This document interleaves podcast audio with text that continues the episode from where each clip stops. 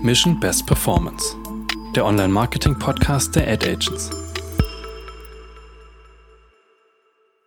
Hallo und herzlich willkommen zur neuen Folge unseres Podcasts Mission Best Performance, dem Online-Marketing-Podcast der Ad Agents. Ich bin David Beck und heute ist Amazon-Expertin Elisabeth Rösner zu Gast. Herzlich willkommen, Ellie. Magst du dich einmal kurz vorstellen? Ja, natürlich. Erstmal hi zusammen. Ich freue mich hier ähm, heute dabei zu sein. Wie der David schon gesagt hat, mein Name ist Elisabeth Rösner. Ich werde auch gerne Eli oder Elli genannt und ja, ich komme ursprünglich eigentlich gar nicht hier aus dem Schwabenländle, sondern aus dem schönen Unterfranken, wo ich in Würzburg auch den Studiengang E-Commerce absolviert habe. Und ich bin jetzt schon seit etwas mehr als zwei Jahren hier bei den Ad Agents tätig und arbeite in der Amazon-Abteilung beziehungsweise Amazon Services.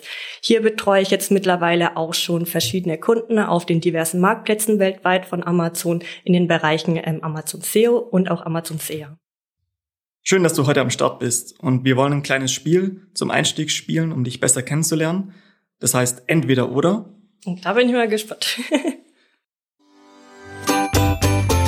entweder oder.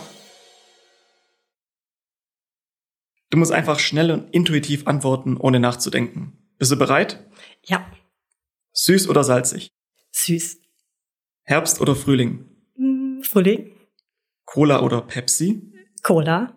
Stadt oder Land? Eher Land, ja. Hotel oder Camping? Oh, die Frage ist jetzt etwas schwer. Also vor Corona auf jeden Fall ähm, eher Hotel. Aber wir haben jetzt während der Corona-Zeit einen Bus umgebaut und machen damit kleine Roadtrips. Also aktuell dann doch eher Camping. Okay, und wo geht der nächste Roadtrip hin? Wir hatten jetzt überlegt, ähm, Richtung Saint-Tropez zu gehen oder nach Kroatien. Hört sich gut an. Entweder oder. Wir geben euch heute eine Einführung in das Thema Amazon und am Ende der Folge weißt du, welche Möglichkeiten es gibt, als Unternehmen auf Amazon zu verkaufen und wie man damit erfolgreich wird.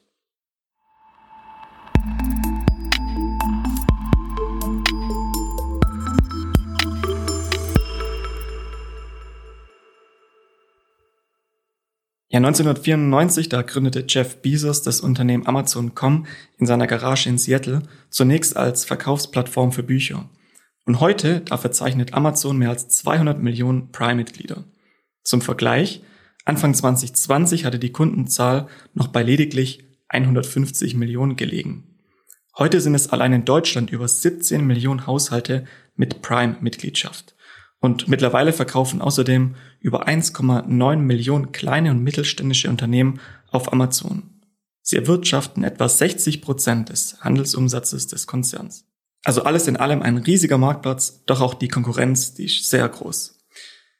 Ellie, macht es bei so viel Konkurrenz überhaupt noch Sinn, dort zu verkaufen, gerade wenn man zum Beispiel ein kleines Unternehmen ist? Ja, es gibt auf jeden Fall einige Pro und Contra für den Verkauf auf Amazon. Aber man muss sich natürlich erstmal überlegen, welches Produkt man denn überhaupt verkaufen möchte und ob sich Amazon dafür auch eignet. Also jetzt mal übertrieben gesagt, wenn man einen Traktor verkaufen möchte, sollte man, äh, ja, wie gesagt, überlegen, ist Amazon mein Marktplatz dafür oder sollte ich vielleicht doch woanders diesen Traktor verkaufen? Aber wenn wir jetzt einmal davon ausgehen, dass es ein Produkt ist für die breitere Masse, dann gibt es auf jeden Fall gute Punkte, die für Amazon sprechen. Einer der größten Punkte ist jetzt natürlich auch, ähm, was du auch schon mal angeteasert hast, David. Ähm, Amazon besitzt allein in Deutschland über 17 Millionen Prime-Accounts, was natürlich auch nochmal auf andere ausgeweitet werden kann, weil man den Prime-Account natürlich auch teilen kann. Und es gibt natürlich auch Kunden, die keinen Prime-Account haben, aber trotzdem auch auf Amazon einkaufen. Ja, Amazon ist nun mal die größte Produktsuchmaschine der Welt und auch über 50 Prozent der Produktsuchen starten auch direkt auf Amazon.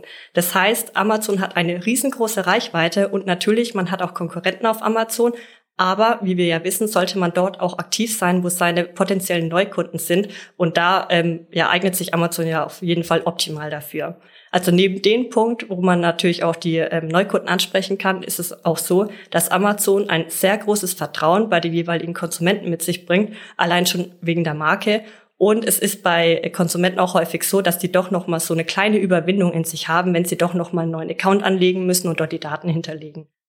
Ja, als letzter Punkt ist dann auch noch zu nennen, dass ähm, ja, ist ein Punkt, den wir während der Corona-Krise auch noch mal lieben gelernt haben, und zwar die Lieferzeit. Und ich denke mal, im aktuell steckt so gut wie keiner Amazon mit seinem Prime-Versand. Okay, und wenn das so ist, welche Möglichkeiten gibt es denn auf Amazon zu verkaufen? Hierfür gibt es zwei verschiedene Vertriebsmodelle, um auf Amazon aktiv zu werden, und zwar einmal als Seller oder als Vendor. Als Seller agiert man als Händler oder auch als Verkäufer auf Amazon, der quasi den Marktplatz benutzt, um seine Produkte dort selbstverständlich zu verkaufen. Ja, man redet hier auch gerne von Third-Party-Verkäufern. Also der Seller kümmert sich selbstständig um seinen eigenen Warenkatalog, also das Listing der Produkte, die Preisgestaltung, den Versand, die Retoure, also allgemein die Logistik und natürlich auch noch den Kundensupport. Ja, für die Logistik, also sprich die Verpackung, Versand und auch die Retoure, gibt's dann auch noch mal ein extra Modell, das nennt sich ähm, Fulfillment bei Amazon und dem entgegengesetzt gibt's dann auch noch mal Fulfillment bei Merchant. Fulfillment bei Amazon ist so, dass Amazon quasi den ganzen Prozess übernimmt. Man schickt quasi seine Produkte an Amazon. Die schicken dann die Produkte nochmal, je nachdem, wie man sich dafür entschieden hat, einen Pan-EU-Versand zu machen oder nicht, dann nochmal die Produkte zu unterschiedlichen ähm, Warenzentren, sodass dann nämlich die Produkte so nah wie möglich schon mal beim Endverbraucher sind. Und sobald dann eine Bestellung eingeht, kümmert sich Amazon, wie gesagt, um die Verpackung und den Versand, sodass dann die Produkte dann auch am nächsten Tag am besten schon bei einem Kunden sind. Und äh, ja, zusätzlich ähm, bekommt man auch noch ähm, den Prime Tag dafür, was ja auch noch mal ja so ein Alleinstellungsmerkmal von Amazon ist. Aber das Ganze kostet natürlich eine kleine Gebühr. Ja, dann Fulfillment by Merchant, äh, ja, wie man auch schon hören kann, kümmert sich dann quasi der Seller selbst um den Versand. Also jetzt im Vergleich dazu, ähm, wenn hier jetzt eine Bestellung eingeht, muss dann quasi der Seller selbst aktiv werden, die Produkte einmal verpacken und dann dementsprechend zu einem Transportdienstleister bringen. Und ja, man hat halt hier im Gegensatz zum FBA auch nicht ähm, den Prime-Logo dazu. Ja, dann als zweites Vertriebsmodell ist das Vendor-Modell zu nennen. Hier ist es so, dass man nicht von selbst aus Vendor werden kann, sondern man bekommt eine Einladung von Amazon zum Vendorenprogramm. Und dadurch kann man dann eben dann Vendor werden. Also in der Regel sind es dann äh, meist größere Marken oder Unternehmen, die dann eben auch als Vendor aktiv werden. Ja, der große Unterschied zwischen Seller und Vendoren ist der, dass man als Vendor in größeren Mengen die Produkte direkt schon an Amazon verkauft und nicht an den Endkunden, wie jetzt beim Seller. Man geht dann hier in die Verhandlung mit Amazon über einmal den Warenbestand und auch über die Preise. Und Amazon selbst kümmert sich dann um den Verkaufsprozess. Also die ganze Preisbestimmung liegt dann im Endeffekt auch bei Amazon und die kümmert sich ebenfalls wie beim FBA-Programm um den Versand. Ja, beide Vertriebsmodelle haben also jeweils die eigenen Vor- und auch Nachteile. Und um gleich etwas vorwegzunehmen zum Thema Seller auf Amazon wird es eine zusätzliche Podcast-Folge geben. Ich kenne es von Google und auch bei Amazon ist es ja so, dass man auf der Suchergebnisseite ganz oben ausgespielt werden möchte. Welche Möglichkeiten gibt es denn, um auf Amazon höher zu ranken? Ja, für das Ranking auf Amazon ist der sogenannte A9-Algorithmus verantwortlich. Dieser sortiert für jede Suchanfrage die Produkte so, dass die Ergebnisse nach absteigender Kaufwahrscheinlichkeit angezeigt werden. Also wie der Algorithmus allerdings genau arbeitet und welche Faktoren wie gewichtet werden, ja, lässt Amazon nicht wirklich durchblicken, aber man weiß auf jeden Fall, dass dort ähm, sogenannte Performance- als auch Relevanzfaktoren Einfluss darauf haben. Also Relevanzfaktoren sind quasi alle Elemente, die man direkt beeinflussen kann, wie jetzt zum Beispiel On-Page-Faktoren auf einer Produktdetailseite, sprich ähm, Titel, Bullet Points, Produktbeschreibung. Und die Performance-Faktoren hingegen lassen sich nur indirekt beeinflussen, wie jetzt eine Verweildauer auf der Produktdetailseite. Wenn man also höher ranken möchte, bietet das beste Optimierungspotenzial also die Relevanzfaktoren. Und könntest du an dieser Stelle noch etwas genau auf die Relevanzfaktoren eingehen? Also welche Elemente lassen sich alles direkt bearbeiten? Ja, natürlich. Also was die Relevanzfaktoren angeht, habe ich ja schon gesagt, das sind alle Elemente, die man selbstständig auf einer Produktdetailseite bearbeiten kann. Und hierfür gibt es natürlich auch noch von Amazon Richtlinien, die man dabei beachten und auch einhalten muss. Als erstes ist hier, ähm, wie gesagt, auch schon der Produkttitel zu nennen. Also dieser sollte nicht zu lang sein, aber auch nicht zu kurz. Und Amazon selbst gibt hier vor, er soll auf jeden Fall nicht länger als 200 Zeichen sein. Und wichtig ist auf jeden Fall hier, dass man die wichtigsten Keywords auch zu Beginn nennt. Es gibt nämlich auch nochmal einen Unterschied zwischen der Desktop- und der mobilen Ansicht. In der mobilen Ansicht werden nämlich nur die ersten 70 Zeichen angezeigt. Deshalb sollte man die besten Keywords oder die relevantesten Keywords direkt am Anfang nennen.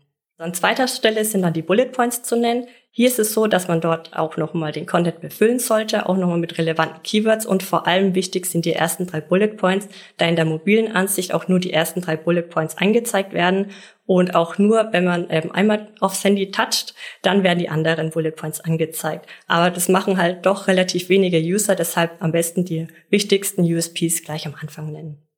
Ja, neben den Bullet Points gibt's dann auch nochmal die Produktbeschreibung, die man ebenfalls nochmal mit Keywords füllen kann oder sollte.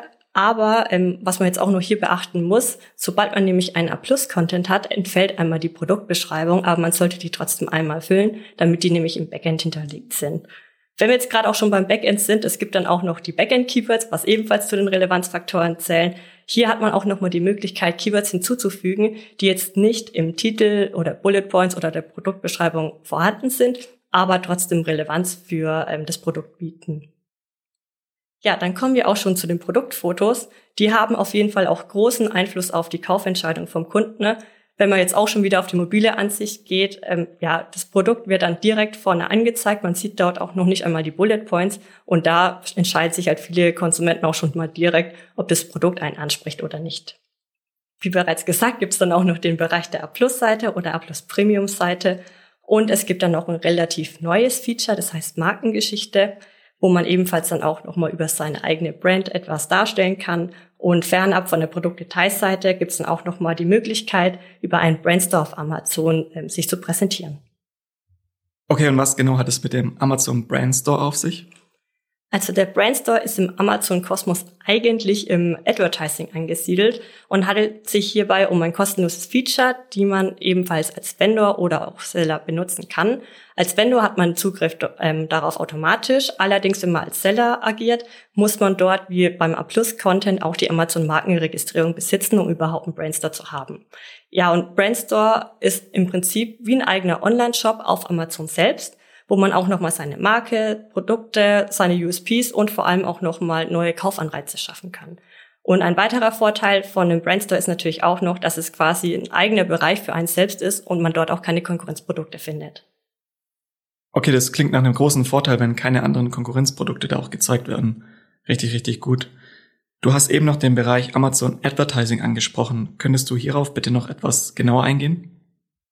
Ja, Amazon bietet natürlich auch eigene Werbemaßnahmen an. Und zwar werden diese über die Advertising-Konsole angeboten.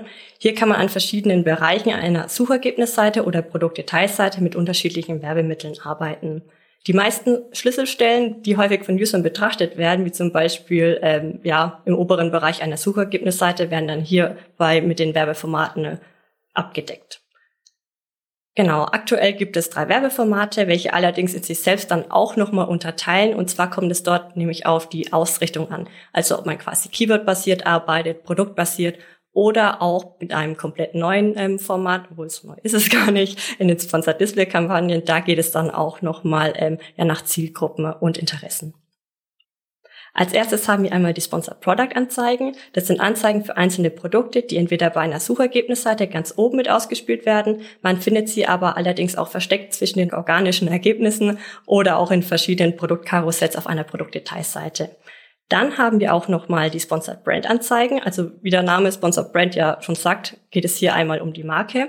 Und zwar sind die ganzen Anzeigen auch mit der Marke verknüpft und man kommt auch, wenn man aufs Markenlogo draufklickt, dann auf den Brand Store. Und hier hat man auch nochmal die Möglichkeit, im Vergleich ähm, zu den Sponsored Product Anzeigen dann auch nochmal äh, mehrere Produkte anzeigen zu lassen. Und zwar geht es hier bis zu drei Produkten. Als letztes hat man dann auch noch die Sponsored Display Anzeigen. Ähm, das sind im Prinzip Banner, die sowohl auf Amazon als auch außerhalb von Amazon angezeigt werden. Und Sponsored Display Anzeigen sind bisher auch die einzigen Möglichkeit, mit Amazon auch außerhalb von Amazon ähm, Kampagnen und Werbemaßnahmen zu schalten. Und die sind auch dafür gedacht, dass man den Kunden in der ganzen Customer Journey sowohl in als auch außerhalb von Amazon erreichen kann. Gut, es gibt natürlich auch noch die DSP-Anzeigen, mit denen man auch Kunden außerhalb von Amazon erreichen kann, aber das ist jetzt noch ein anderes Thema. Okay, auf Amazon gibt es ja dann viel mehr Möglichkeiten, als man denkt. Ja, viele unterschätzen das tatsächlich. Es gibt einige Punkte, die zu beachten sind und wir als Agentur unterstützen natürlich auch unsere Kunden gerne, wenn sie Fragen haben oder Unterstützung brauchen. Und wenn ich jetzt Händler wäre, würdest du mir empfehlen, auf Amazon zu werben? Definitiv und natürlich auch mit uns als Partner. Vielen Dank, Ellie, dass du heute zu Gast warst und gezeigt hast, wie vielseitig die Möglichkeiten auf Amazon sind. Ja, danke ebenfalls. Es hat mir sehr viel Spaß gemacht hier. Und wenn auch du da draußen Fragen oder Themenvorschläge hast, freuen wir uns über deine Mail an marketing at ad-agents.com. In zwei Wochen erscheint die nächste Folge und wir freuen uns, wenn du dabei bist.